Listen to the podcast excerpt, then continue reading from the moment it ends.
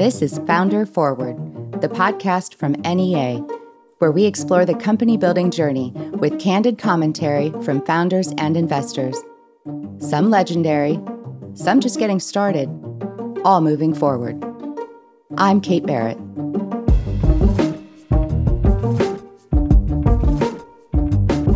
On this episode of Founder Forward, I spoke to Daniel Kang, CEO and co founder of Flowbo, a financing platform for creators and influencers.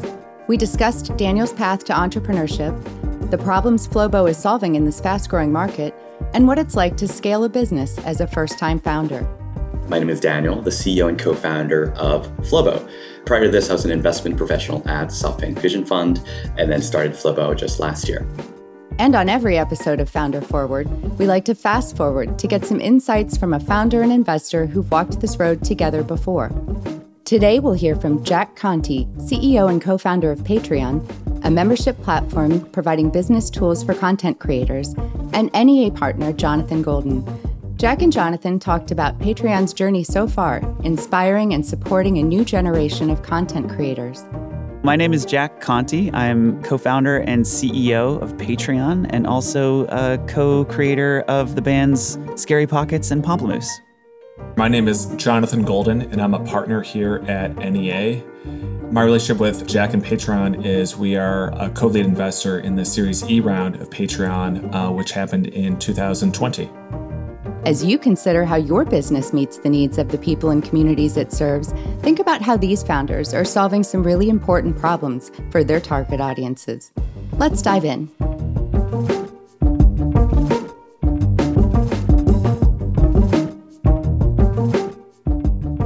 We're going to start with just maybe give me a quick overview of, of what you're building. In my previous life, I worked as an investment professional at SoftBank Vision Fund, and there I focused on fintech and marketplaces.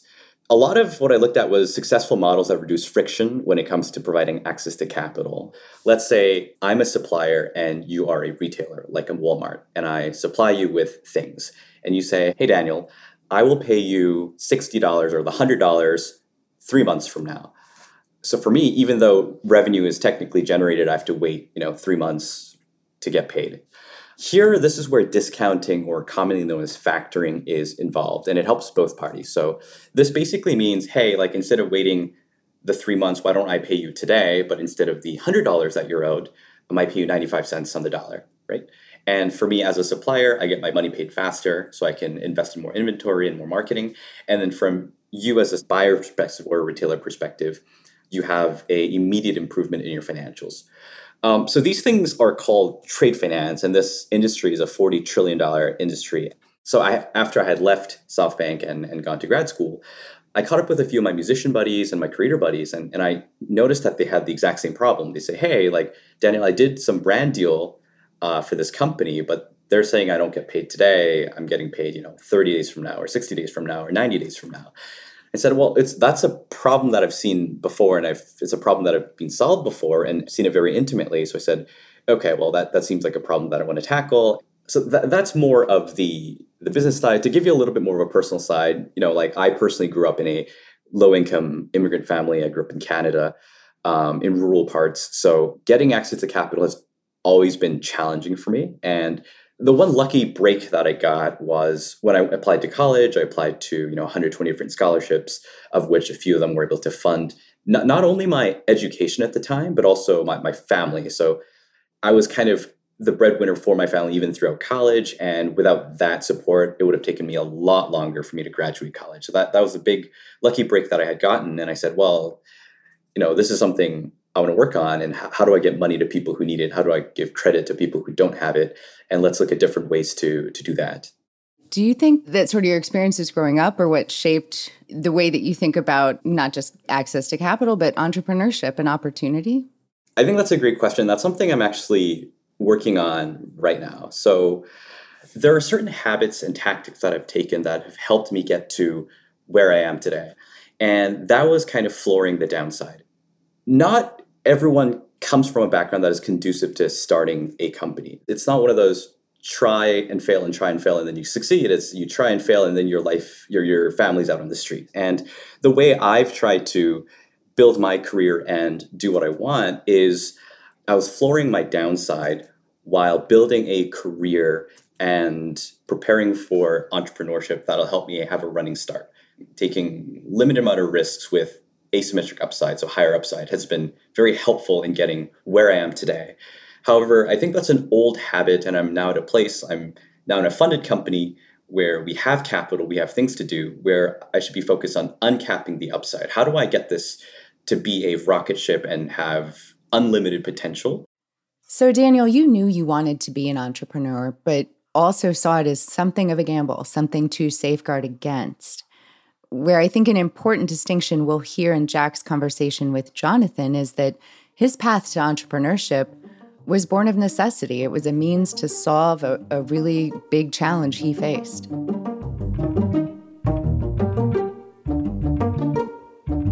Patreon is a membership platform that helps creators build their businesses and turn their dreams into actual functional revenue streams that help them grow and expand and reach more fans and make their art a reality. And uh, we're about nine years in.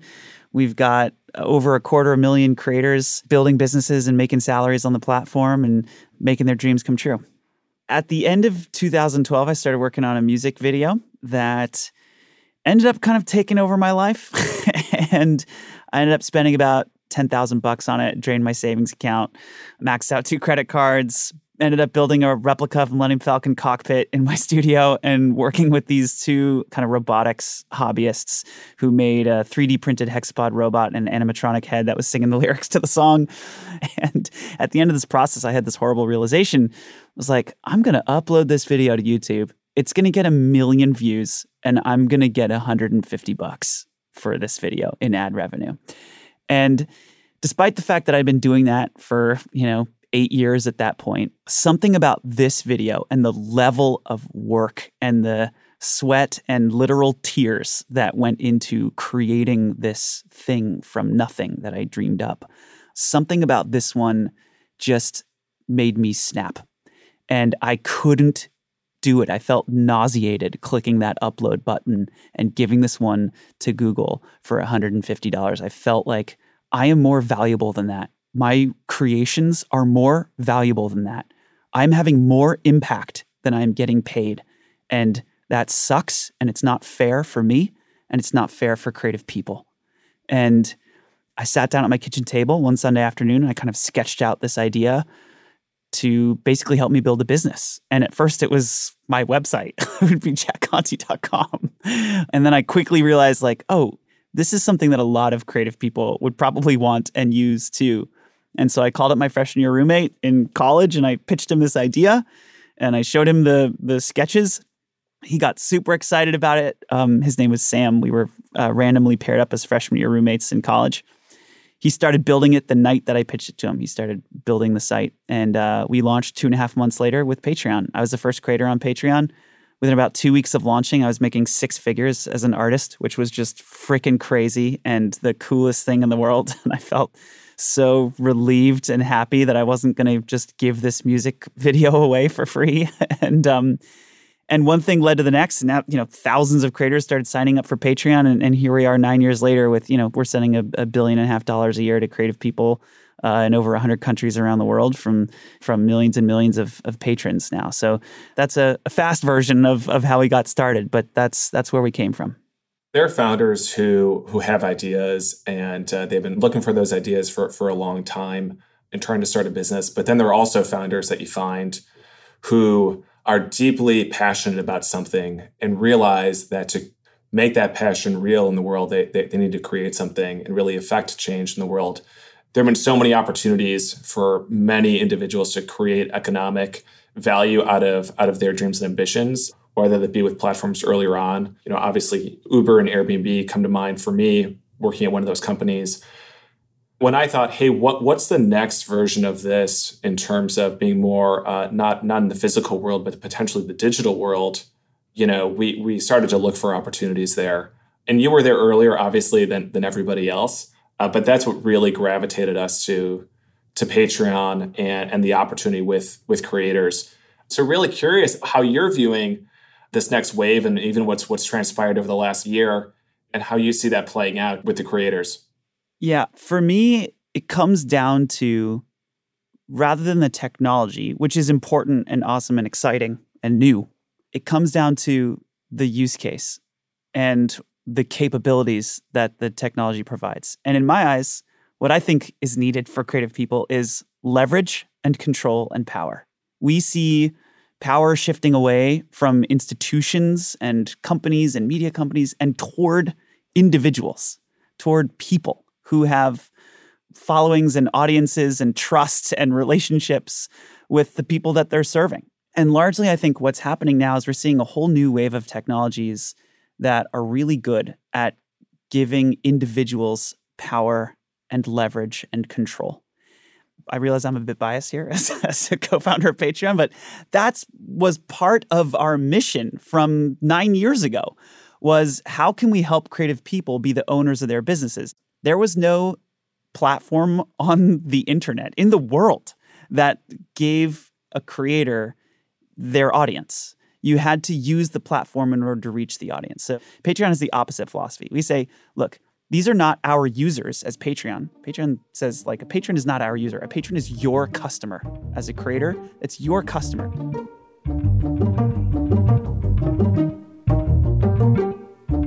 Daniel, what do you make of this power shift that Jack's describing? I mean, is that something that you've observed as well? And how is that factored into the way that you're building Flowbo?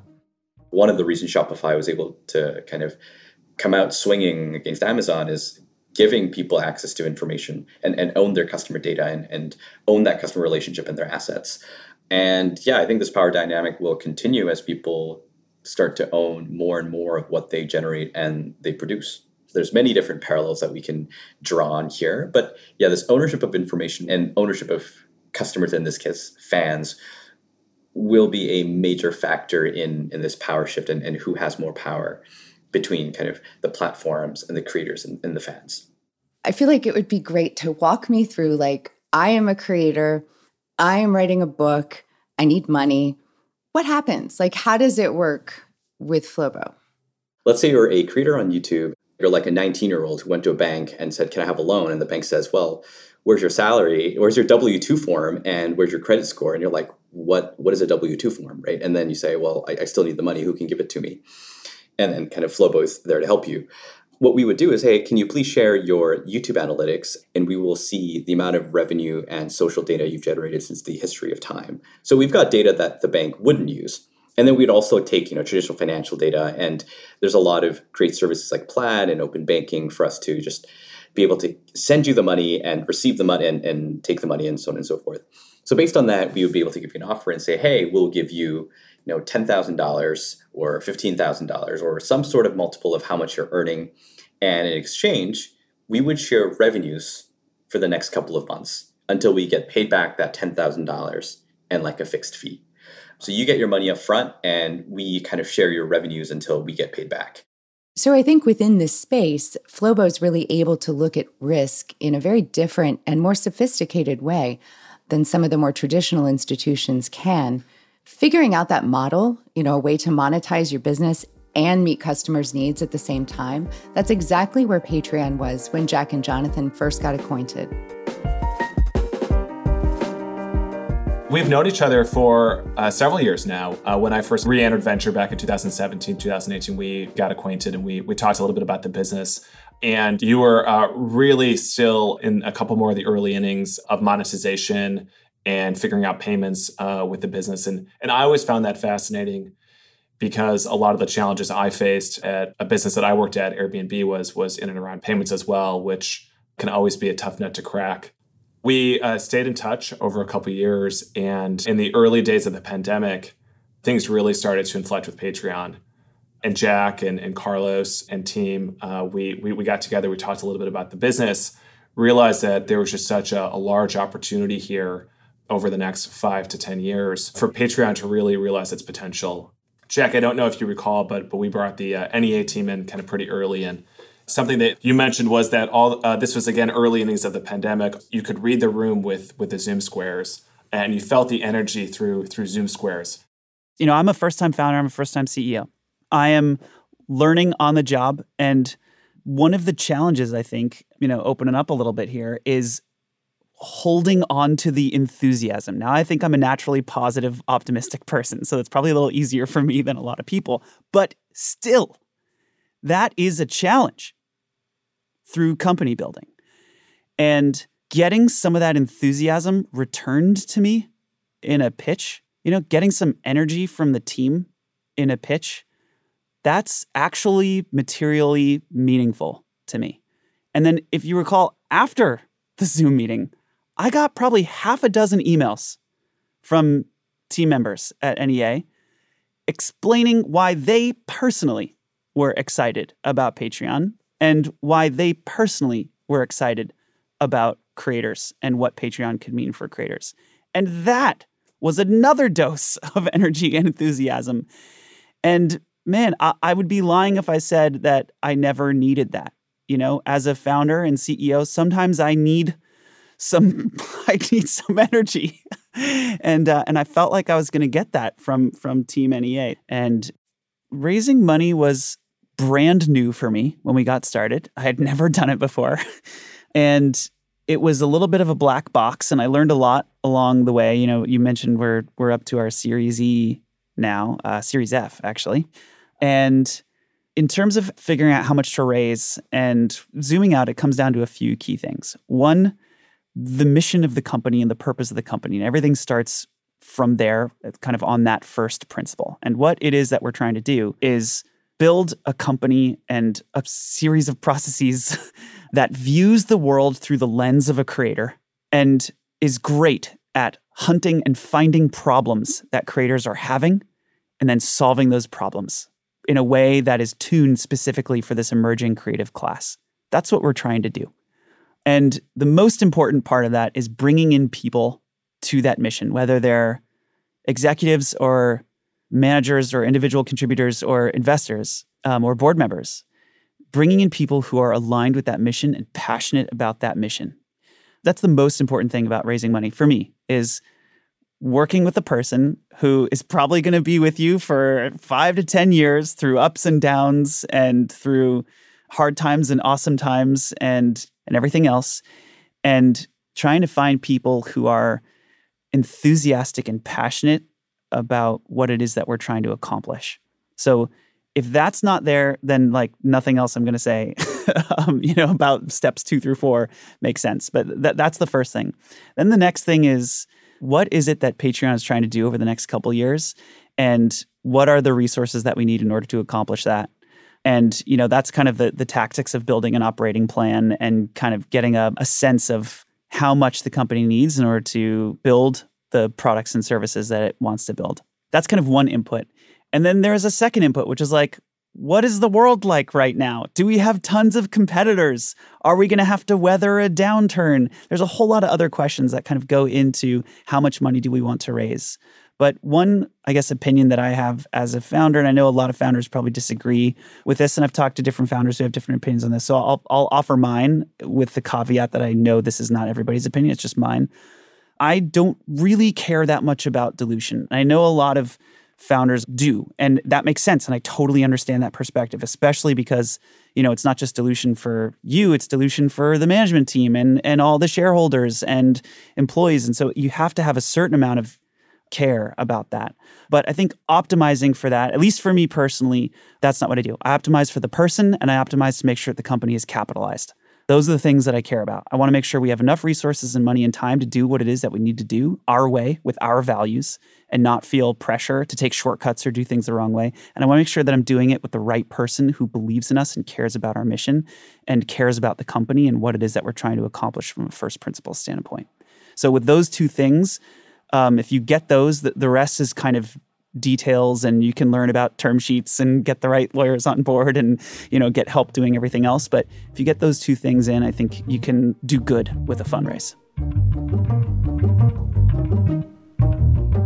Daniel what have you learned about balancing money and mission when it comes to fundraising? I, I do think raising money needs to have a purpose right? Not all businesses actually need to raise money there needs to actually be a reason you're raising capital. A lot of questions I get is how much should I raise? And my immediate reaction is then why are you raising? If you don't know how much to raise, why are you raising? It's working backwards.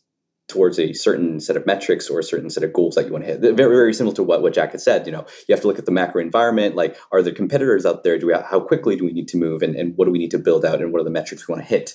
You then have to kind of make a buffer so your company doesn't die. Um, it's important. Yeah, exactly. You need to go and do that, and you then have exactly how much you need to raise, or or basically have a hypothesis on how much you actually need to raise for this company to be successful. And very similar things apply, I think, here. What Jack says, I think, is exactly on point. To be honest, this is an advice that I followed, but I took lightly at the time when many startup founders ahead of me told me this. And it says, Daniel, try to find investors who are really aligned with your vision and who believe in you. And many many investors especially if you're going through a great fundraise there, there are like high leverage and low leverage fundraises. I've been through both of them during my pre-seed and my seed. I had a really tough time during my pre-seed and then i had a surprisingly easy time during my seed. Especially in a high leverage raise a investor will always ask at the end of the call what sort of investors are you looking for? And at the time i said i'm looking for investors who understand the zero to one journey ideally they would have find, founded the companies a company themselves or, or multiple. And they also understand that success is not linear. We're going to have ups and we're going to have downs. And I didn't understand the gravity of this advice when I was raising at the time. I would definitely agree that people, the investors, and the team that you have on board is extraordinarily important. That advice that you received, Daniel, is very much in line with what Jack has taken away so far from his experience building Patreon, for him, that alignment of values is really, really important in choosing an investor. I would be hesitant to give anyone advice on do this or do that or look for this or look for that.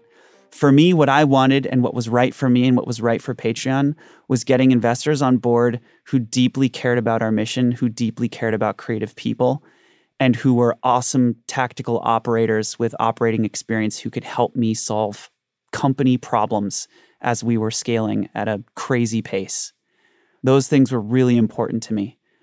And they may or may not be important for you depending on who you are and what your background is and what your experience is. But that was important to me. And I feel like we we got that in our partners and especially in NEA. And that's been just of paramount importance to us we recently, even this week, had a conversation around uh, growth versus versus reinvestment in infrastructure uh, and the balancing of that, and how every company really needs to make trade offs. Yeah, that is a trade off that um, I, I hard lessons learned for me over you know the the first chapter of the company not just I wouldn't even say growth versus infrastructure. It's just you know as a as a non-engineer, non-product person, my understanding of the infrastructure required to scale a company successfully. I don't think that's something I nailed. Now I've gotten better at it over the second chapter of the business and and I think now I'm I'm particularly a cheerleader for infrastructure investments because they're very painful lessons um, to have learned.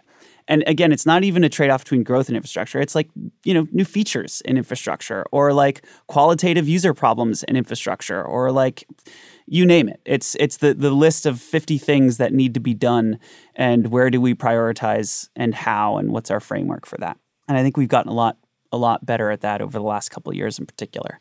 Well, you're building a, a global business and a global business requires a tremendous platform. And you're you're really laying the groundwork for future growth.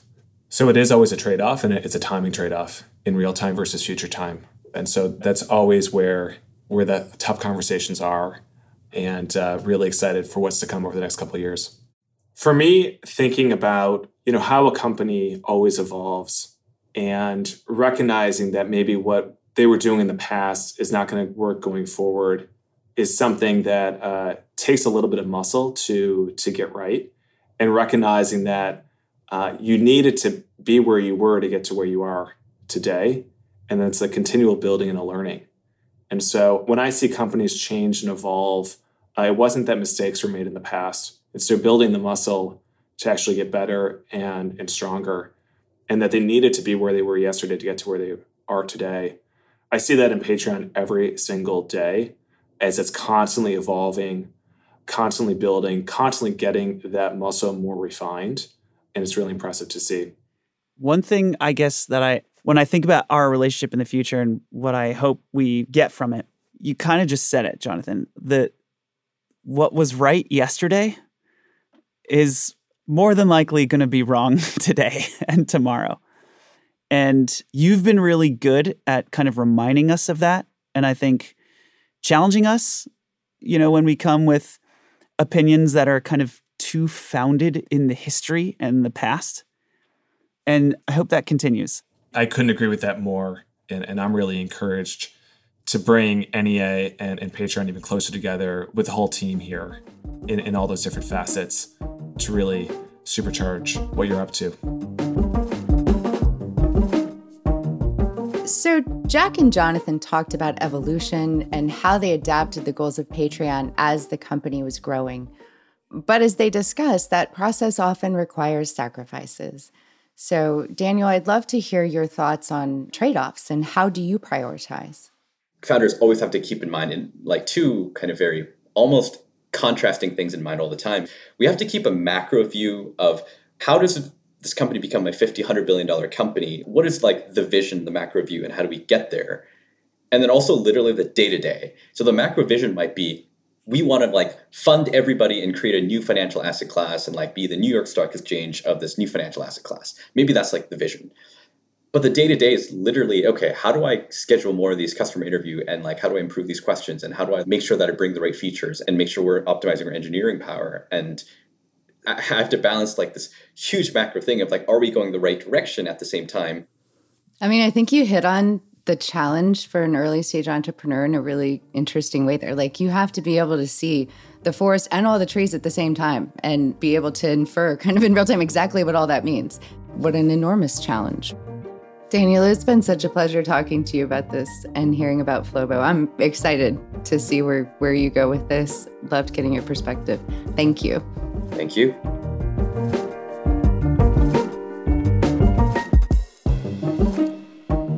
It's always inspiring to hear a founder talk about their path to entrepreneurship and experience building a company.